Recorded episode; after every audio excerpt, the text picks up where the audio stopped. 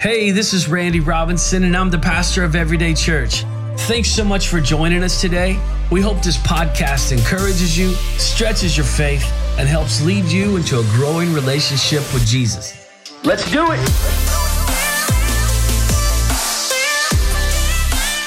All right, so we are in the middle of a series called Make Room. Uh, last week's content was a little heavy. We talked about making room for pain and uh, nobody, nobody wants that. uh, we specifically talked about hearing the voice of the Lord in the midst of our pain and difficult circumstances, because unfortunately, every person in the room is going to face difficult circumstances at one point or another. Um, there's nothing we can do to avoid it. Pain and suffering. Um, and how to deal with it. Honestly, probably it needs to be its own multi week series. Um, last week was really just a scratch of the surface on the topic, but nonetheless, it can be heavy. Uh, so today we're going to shift gears, and uh, I want to read uh, First Thessalonians. This is a letter that Paul wrote to the uh, first century church in a place called Thessalonica. And so he wrote a letter, and it says, uh, First Thessalonians 5, verse 16, he says, Rejoice always. Pray continually, give thanks in all circumstances, for this is God's will for you in Christ Jesus. Uh, today, we're going to talk about making room for gratitude. Um, we're headed into Thanksgiving, and I don't usually do holiday type messages, but this has just been on my heart. I've been thinking about it a while. Uh, this message concept is simple. Uh, it's probably not going to be the deepest theological mystery that you've ever heard. Um, but how many of you know sometimes it's the simplest things that are the most difficult to do? Um, anyone else ever get worked up or when people are ungrateful to you? Nobody, okay. you just love it. You love it when people are ungrateful. You do something for them, they're ungrateful. You're like, I love you. You're amazing. Uh, if you've been around here any length of time, you know how I have a lot of stories about getting worked up. Uh, some people question my Christianity at times, I think. Uh, most of my uh, issues take place, uh, you know well, in fast food drive throughs. Um, these stories have kind of become the everyday church staple of how not to act in public. Um, yeah. Um, the Apostle Paul in the New Testament said, Follow me as I follow Christ. But Randy says, Don't follow me if I'm in a drive through because you don't know what you might see. Um, some of you are getting excited, like there's a new story coming, but there's, I don't have a new story for you. I'm saying all that to say, listen, customer service is important to me. Is it important to anybody else? Yes. Um, one of the things that I can't stand is an ungrateful attitude. Whether I'm spending four for four at Wendy's or $40 at Sonny's, I want the people that I'm interacting with to be grateful that I'm there.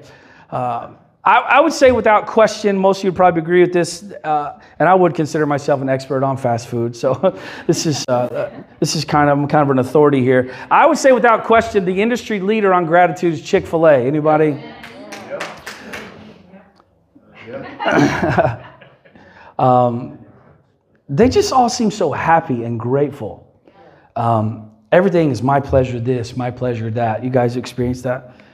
Um, Kevin Purser, one of their executive guys, he says, We're not trying to change the world, we're a fried chicken business. Uh, but if we can show up in small ways every single day, we believe we can have an impact on the world. And what this is a fried chicken business, but he's saying, look, if we'll just show up, do what we do, be kind to people, we can impact the world. Their service actually changed the industry. Uh, I don't know if you've noticed that. You know, I, I remember the first time someone at Taco Bell said to me, "My pleasure." I felt I felt kind of violated. I was like, I was offended. It felt so ingenuine. I was like Jimmy Fallon on. I was like, ew, Taco Bell said, my pleasure. Uh, it was just not good, right? The point I'm trying to make is that none of us like it when people are ungrateful toward us. But almost, almost none of us recognize it when we're ungrateful toward others. So, how do we make room for gratitude? Um, by definition, making room, uh, making room specifically for something new, requires the removal of, or at the very least, the reorder of something old. Right? So, what do we need to remove in order to make room for gratitude?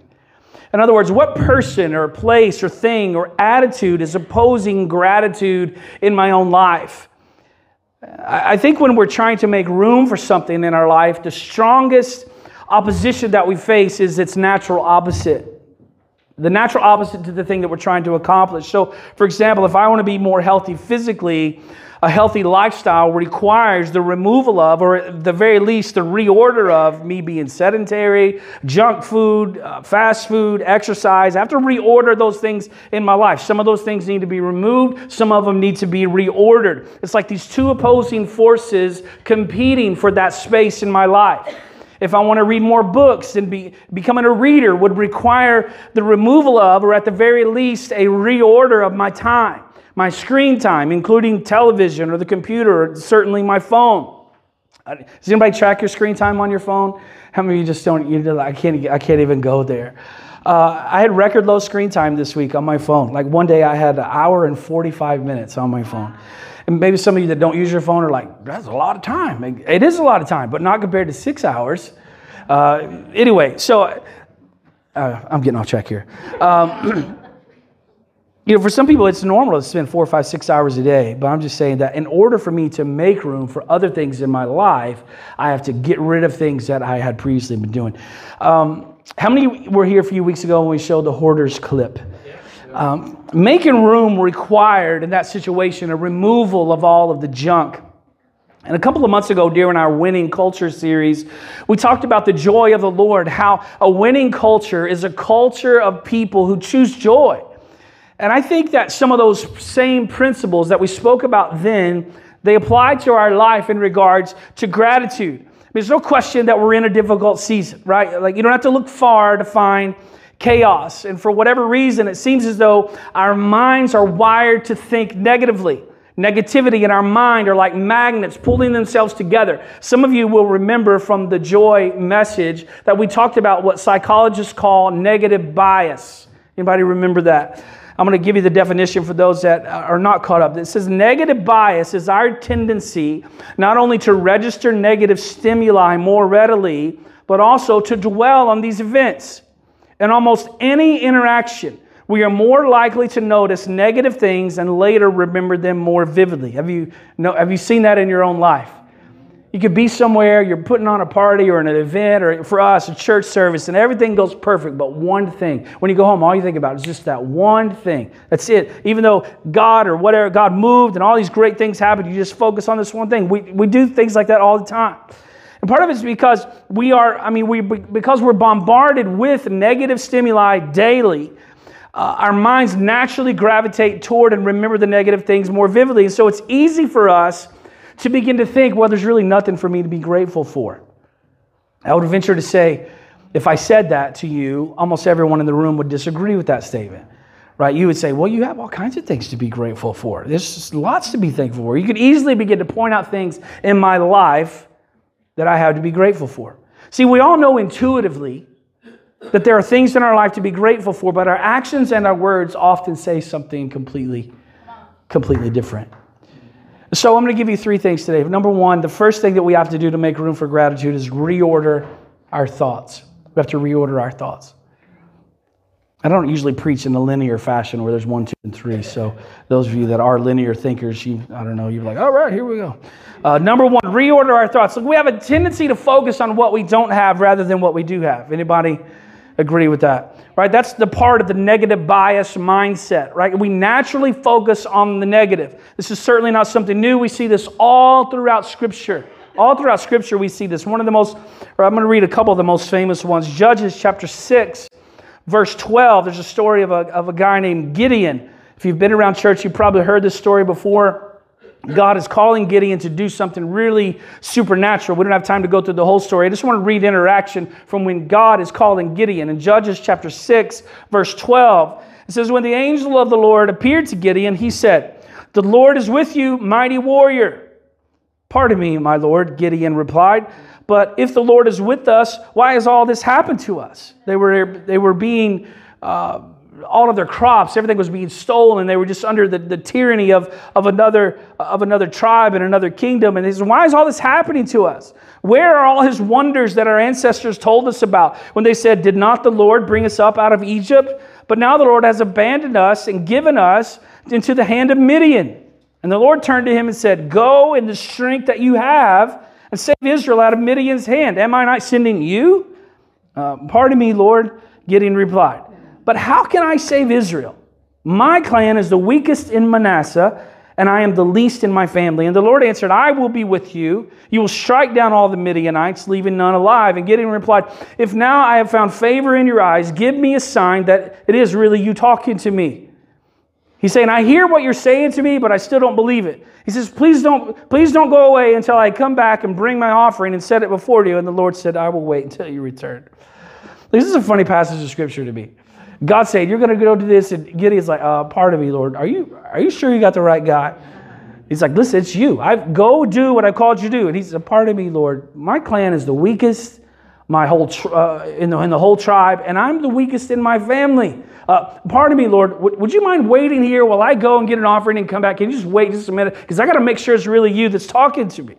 And this is the same reply that we see a little bit further over in Scripture when Saul was being uh, anointed as the king from the prophet Samuel. And for, in uh, 1 Samuel chapter 9, uh, Samuel answered, But am I not a Benjamite from the smallest tribe of Israel? And is not my clan the least of all the clans of the tribe of Benjamin? Why do you say such a thing to me?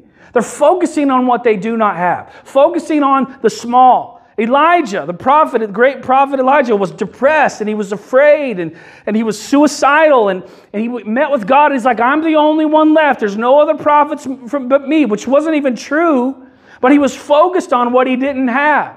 Jeremiah, the prophet, when God called him, he responded with, I don't know how to speak. I'm too young. And God said, Don't say that. You go and do what I tell you to do and say what I tell you to say.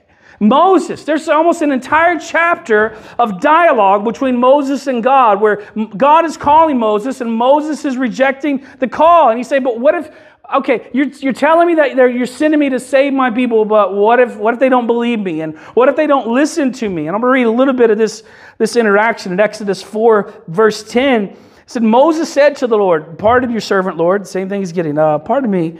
He said, I've never been eloquent neither in the past nor since you've spoken to your servant. He's, he's at the burning bush, right? This bush is burning. He's like, I wasn't eloquent before you showed up in the bush, and I'm not eloquent now. Like, I don't know, what are you trying to do? I'm, I'm slow of speech and tongue. And verse, four, uh, verse 13, he says, But Moses said, Pardon your servant, Lord. He's interrupting him again. Please send someone else. Verse 14, then the Lord's anger burned against Moses, and he said, What about your brother Aaron, the Levite? I know he can speak well. He's already on his way to meet you, and he will be glad to see you. Look, I know that these passages aren't contextually about gratitude, but the point that I'm trying to make is that we naturally focus on what we do not have. Focusing on what we do not have will take up all of the available space in our life until there's no room for gratitude. It'll take up all the space that we have. So we have to reorder our thoughts, or refocus might even be a better word. Stop focusing on what we don't have and focus on what we do have. Amen. Which leads us to number two. The second thing that we have to do to make room for gratitude is stop complaining. Stop complaining. Like we have to focus, when we focus on what we don't have, which is point number one, the natural progression from there is to begin to complain. And the Bible has some very harsh things to say about people who complain. In Numbers chapter 11, this is actually one of my favorite passages in all the Bible. In Numbers chapter 11, beginning at verse 1, it says, Now the people complained about their hardships in the hearing of the Lord. And when he heard them, his anger was aroused. The Lord gets angry when we're complaining. It says, Then, then fire from the Lord burned among them and consumed and consumed some of the outskirts of the camp. And when the people cried out to Moses, he prayed to the Lord, and the fire died down. And so that place was called Taberah because fire from the Lord had burned among them. Verse 4 says, Then the rabble, then the rabble with them began to crave other food. Uh, other translations or versions call them foreign rabble. I think the New Living Translation says mixed multitude. Right, these people who had These are people who had worked their way into the Israelite camp but didn't necessarily belong there. The, the definition of rabble, this is not a, sometimes I do the, the you know, Hebrew and Greek, this is not a Hebrew definition, just Merriam Webster kind of thing. So the definition of rabble is this the lower classes or the common people. And I want to be careful here because as Christ followers, we're not better than anyone. I mean, the entire premise of our church is God using everyday or common people to do extraordinary things through the power of the Holy Spirit. But the implication is when God is calling you higher, you have to be careful who you allow into your inner circle. Not everyone who comes alongside of us needs a seat at the table. You can't allow people who don't have the same value, the same calling, the same purpose as you to begin to bring you down. Now, I love this definition. The second definition of rabble is this a tool or mechanically operated device used for stirring or mixing a charge in a roasting furnace. What does that mean? There are people and there are things in our lives that are constantly stirring the pot. And every time that we start to move forward with joy and peace and gratitude, here comes Sister Yay or Brother Yahoo, as Pastor Kevin Wallace says, and they begin to stir the pot. It says, Then the rabble among them began to crave the other food. And again, the Israelites started wailing. They said, If only we had meat to eat. We remember the fish we ate in Egypt at no cost. Dude, you were a slave for 400 years, and now you're wanting to go back to slavery so you can have some fish? We remember we had all of these cucumbers and melons and leeks and onions and garlic, and now we have lost our appetite. We never see anything but this manna. I'm going to skip through a lot of this passage for time's sake. So we're in verse 6. I'm going to drop to verse 10. This is an incredible story. You should certainly, I highly encourage you to read it on, on your own. Verse 10 Moses heard the people of every family wailing at the entrance of their tents. And the Lord became exceedingly angry, and Moses was troubled. And he asked the Lord, Why have you brought this trouble on your servant? What have I done to displease you that you put the burden of all these people on me? Did I conceive these people? Did I give them birth? Why do you tell me to carry them in my arms as a nurse carries an infant? As, an, as a nurse carries an infant to the land that you promised on oath to their ancestors. Where can I get meat for all these people? They keep wailing to me, Give us meat. I cannot carry all these people by myself. The burden is too heavy for me. And if this is how you're going to treat me, please go ahead and kill me if I found favor in your eyes. And do not let me face my own ruin. Right? He's saying, Look, if I found favor in your eyes, eyes kill me now because these people are going to be the death of me. Skip down a few verses to verse 18. This is what the Lord says Tell the people, consecrate yourselves in preparation for tomorrow when you will eat meat. The Lord heard you when you wailed, and if only we had meat to eat, we were better off in Egypt. Complain, complain, complain. I wish I had this or I wish I had that. I used to have this and I used to have that. If I could just go back to what I used to have, if I could just go back to how it was in the good old days. Like I know God brought me out of that abusive relationship, but I'm I'm tired of being alone. If I could just go back to that, at least I wouldn't be alone. If I could go back to him or her, maybe we could fix things. I know I know God brought me out of that job that I hated, but the money was just so good. If I could just go back to it. We act like the children of Israel.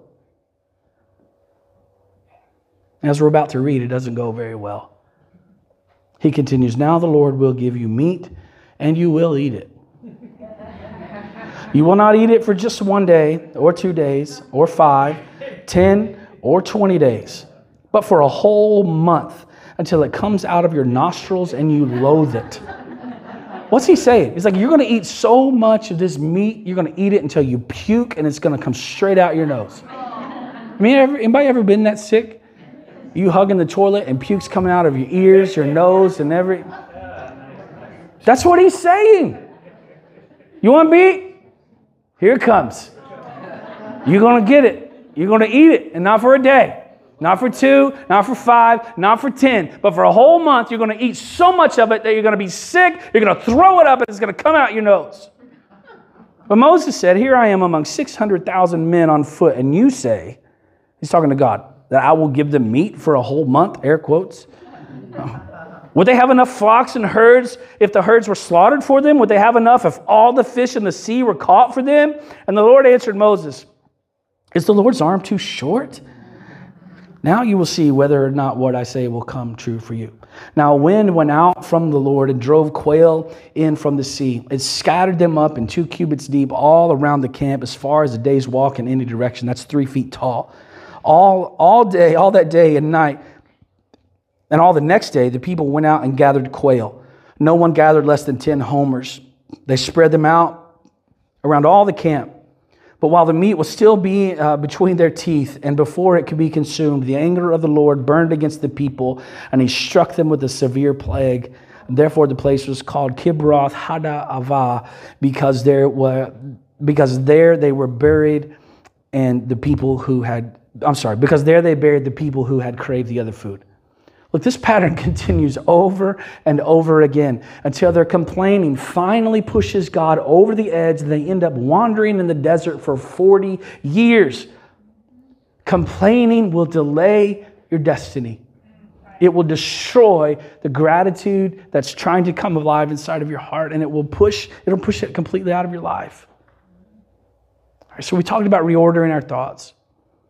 We have to stop focusing on what we don't have. We have to we talked about stop complaining because God hates complaining. The third thing we have to do is to make, to make room for gratitude is to remove the things that are stealing our gratitude. Amen. You got to remove those things. Like, I'm not going to spend a lot of time at this point. Everyone, most of the people in the room can quote John 10 10 that the thief comes to steal, to kill, and destroy. But Jesus came to give us life more abundantly. Satan is a thief and a liar and he will rob you of anything that you are willing to give up, including your gratitude. He will bring negative thoughts to your mind, and when we begin to believe these lies, consciously or subconsciously, they form what are called ungodly beliefs. Some of you will remember that language from a series that we did last year. But for those who are unfamiliar with the term, let me give you this definition. An ungodly belief is anything that you believe which is not in agreement with God's word, his nature, or his character. So, when I say that we must get rid of the things that are stealing our gratitude, one of the primary things that must be dealt with are these ungodly beliefs in our mind. And I don't have much time to go deeper on this topic, but let me give you some examples of ungodly beliefs that I've dealt with. And maybe you can relate to some of these, or maybe it will at least just give you a reference point for what an ungodly belief is. All right? So these are some things that I've dealt with, put, put under the blood, and, and I, I know that these are lies from Satan because they are, in, they are in complete disagreement with God's word, his nature, and his character. All right? So, number one, something is wrong with me. If you knew me, if you knew the real me, you would reject me. I'm not worthy to receive anything from God. My feelings don't count because no one cares how I feel. I can't trust God or feel secure with Him. I'm trapped and there's no way out. I've wasted a lot of time and energy and my best years. Or God has let me down before and He may do it again. These are all examples of ungodly beliefs. See, when we allow thoughts like this that are contrary to God's word, his nature, or character to take root in our lives, it will rob us of our gratitude. It will rob us of our joy. It will rob us of our peace, of our destiny, of our purpose. I came across this verse this week in my devotions, Genesis 27 40. It's the story of Jacob and Esau. And uh, again, it's just a great story. I don't have time to read the whole thing, but Jacob and Esau were twin, twin brothers. Jacob had stolen his birthright and then had stolen, had just, before we read this verse, had just stolen the blessing from his father, Isaac. Isaac was about to die. And Isaac said to Esau, Hey, go out. He's, uh, Esau was a hunter. He said, Go out, find some, some of my favorite food, cook this for me and then before I die, I'm going to give you my blessing, which was a big deal in, in this culture. And then Jacob and his mom, really it was Jacob's mom, they come up with this plan. Jacob sneaks in, steals the blessing because Isaac was blind. Um, and it's just this big thing erupted between Jacob and Esau. So, in, but in Genesis 27 40, Esau is, is, is saying to his dad, Please, I, I, you, you gave the blessing to the wrong person. And Jacob's going, I, I, I mean, Isaac's going, I already gave the blessing to your little brother. Like, there's nothing I can do. I've already spoken it. It is what it is. I can't take it back. And Esau's going, please, please bless me too. But really, Isaac couldn't. And so he tells him, this is the end of the proclamation that he gave him. Genesis 27 40, you will live by the sword and you will serve your brother. But I love this part. But when you grow restless, you will throw his yoke from your neck, from off your neck. I think a lot of times we tolerate things that are robbing us of our joy, peace, and gratitude. Until we come to a place of internal reckoning, this place of I've had enough, those things will continue to rob us of everything good in our lives. When you grow restless, you will throw his yoke off your neck. We've all had, we've all, we've all experienced that either personally or certainly seen it in other people's lives. You can't, if someone's who, someone who's addicted is not, it doesn't matter what you do until they're ready, until they come to that place, until they're done, they're not, it doesn't matter what you say to them. There's no healing going to come until they're ready. Until they grow restless enough to throw the yoke off their neck, freedom doesn't come. Until you grow tired of it enough until you grow tired of being physically, however, you know, if you're out of shape and you're trying to, until you get tired of that and, you know, so tired of it, you can't deal with it anymore. Until you come to that place, you're like, I'm not doing this anymore. And that's what, that's what this verse is saying. Until you grow restless enough to throw his yoke off your neck, you're going to, you're going to serve him. See, these ungodly beliefs and these things that are robbing and stealing us of our gratitude, they're taking, they're taking up all the space until you get tired of it it's going to continue to rob you. God is inviting us to throw the yoke of the enemy off of our neck. And maybe you're saying, look, don't you think you're taking this too far? Is gratitude really that big deal? I mean, does it really matter that much if I say thank you? First of all, gratitude is more than saying thanks, it's a way of seeing the world. Amen. Secondly, the science behind gratitude and what it does for our lives is mind blowing. I'm going to read you some medical stuff. Um, I, I, think sometimes the church stays away from science because it feels like it feels like science is competing against the church to disprove God. But really, all science does is, is reveal who God is. Uh, okay, let me read this. The limbic system is the part of the brain that is responsible for all emotional experiences. It consists of a bunch of medical words I'm not going to try.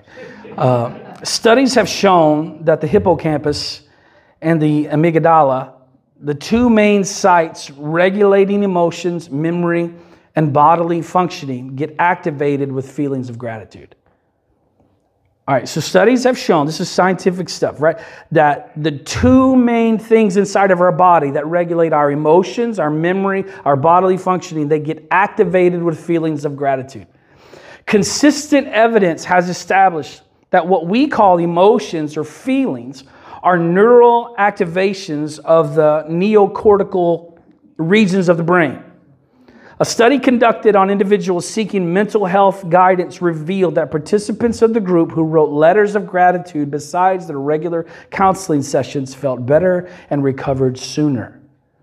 The other group in the study that were asked uh, to journal their negative experiences instead of writing gratitude letters, they reported feelings of anxiety and depression. Isn't that crazy? Some of you just took a nap, I understand. Uh, I'm going to read a few more things. The Mindfulness Awareness Research Center of UCLA stated that gratitude does, it changes the neural structures in the brain. Gratitude changes the neural structures in your brain and it makes us feel happier and more content. How many of you would like to be happier? How many of you like to be more content? I love that science proves what God says is right. God says, don't complain. Paul says, give thanks all of the time, have a heart of gratitude. And science comes along and says, hey, if you have gratitude, it'll actually change your brain.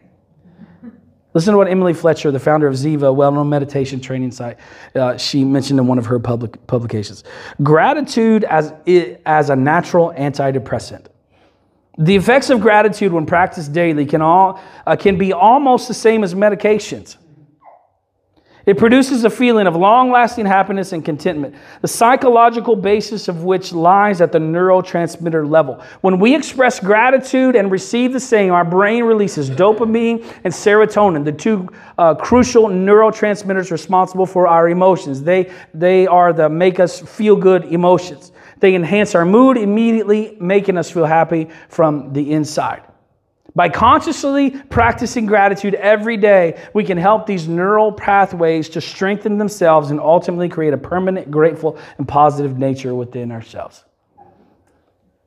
Some of you are like, I, I, didn't, come, I didn't come to church for this. this is amazing to me.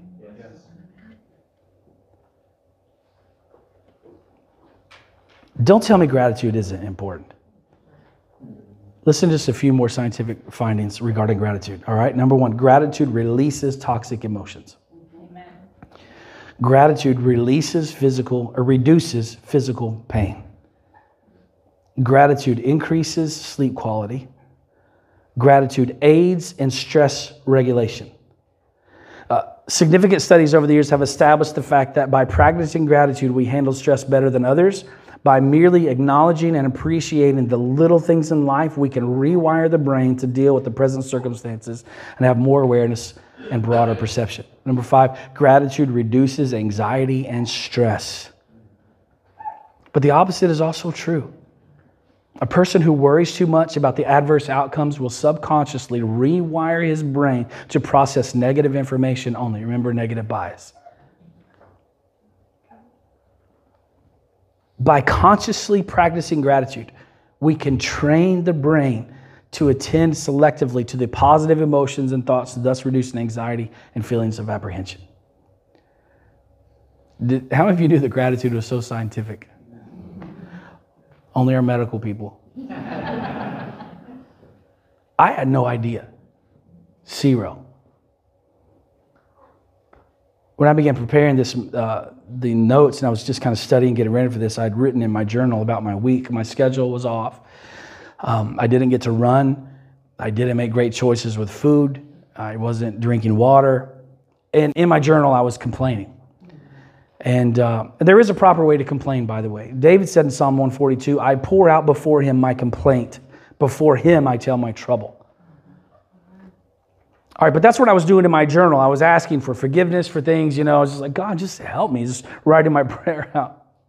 And then I'm studying for this passage, I come across all this neurological stuff, and I was like, I'm not, I'm not doing that. I got out my journal back out. I was like, I'm thankful for air conditioning. I'm thankful.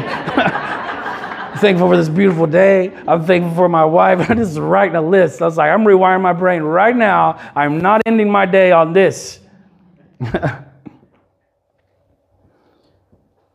The effects of practicing gratitude are not immediate, they don't appear magically, but once started, gratitude it continues to impact our physical and psychological well-being for years.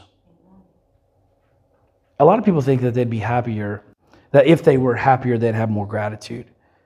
But the truth is, it's not happiness that brings gratitude, it's gratitude that brings happiness.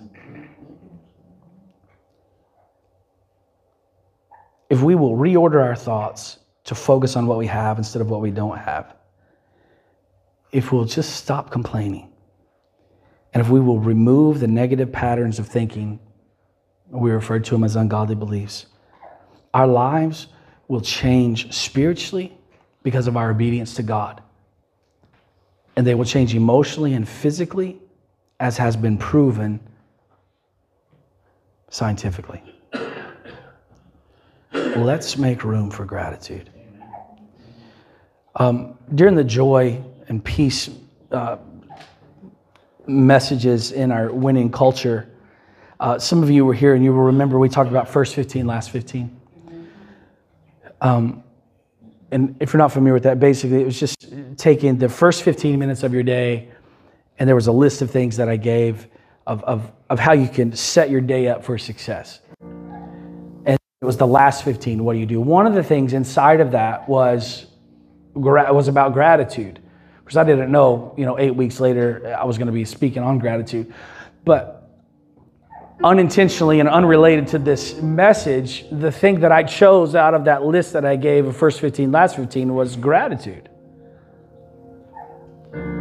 Again, not knowing that this was scientific as much as spiritual, that's what I began to focus on. And I can tell you that I've walked this out over the last couple of months, unintentionally, again, in regards to the message, just by choosing gratitude. And now that I have this other information, I mean, Katie and I are like, appreciate you, babe. You're grateful for you, babe. it's like, we're going to rewire our brains. And I'm going to be grateful. I'm going to put out all of the garbage that's trying to. And we all do it. It's so easy. One of the things that we've done, one of the things that we've cut out, uh, is a couple weeks ago, I cut out social media off my phone. So if I haven't liked your post or told you happy birthday, I'm sorry. Uh, but I haven't been on social media. And my screen time went from astronomical, embarrassing, to now consistently under two hours a day, or under three hours a day. Uh,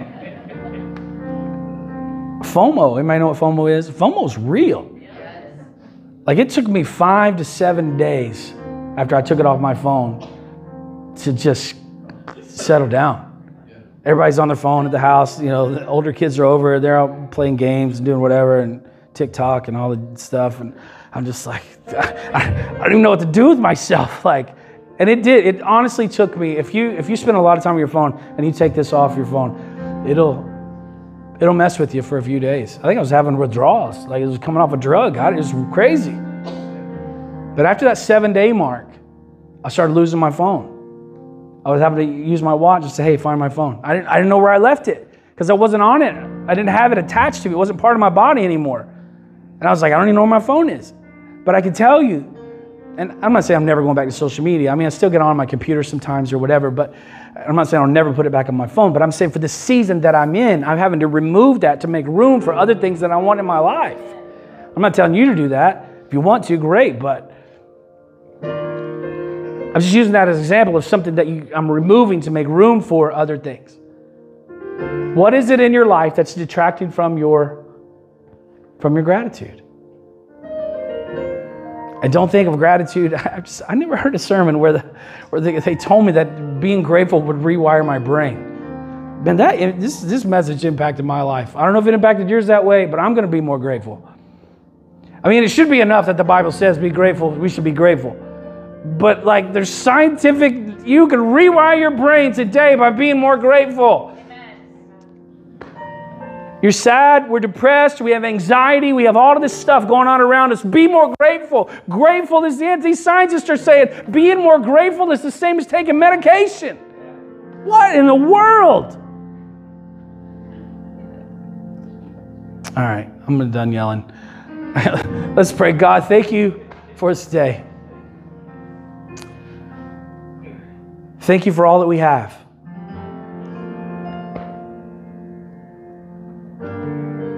Thank you for a church. Thank you for a family. Thank you for thank you for these amazing seats that we're sitting on. Thank you for air conditioning that's not on right now, but I'm still I'm burning up. But thank you when I walk outside, the weather's going to be amazing. Thank you for the sun. Thank you, God, for our wives and our children. Thank you for health. God, thank you for the little things. Thank you for our cars. Thank you for money to put gas in our cars. Thank you for our jobs.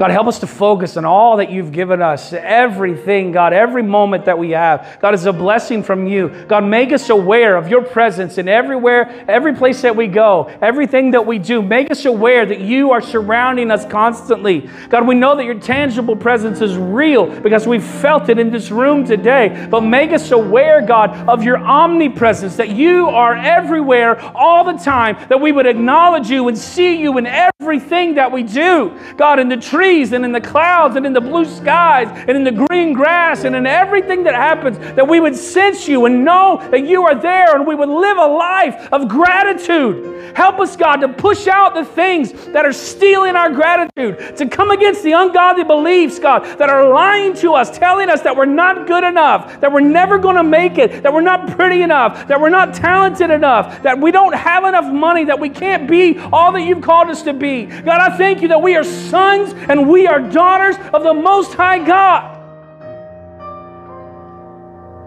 God, we thank you today. Grateful. We are grateful. God, help us to express our gratitude to you and to those around us. Thank you for it in Jesus' name. On behalf of Pastor Randy and the entire staff at Everyday Church, we'd like to thank you for joining us today. For more information on the church, please visit us at everydaychurch.xyz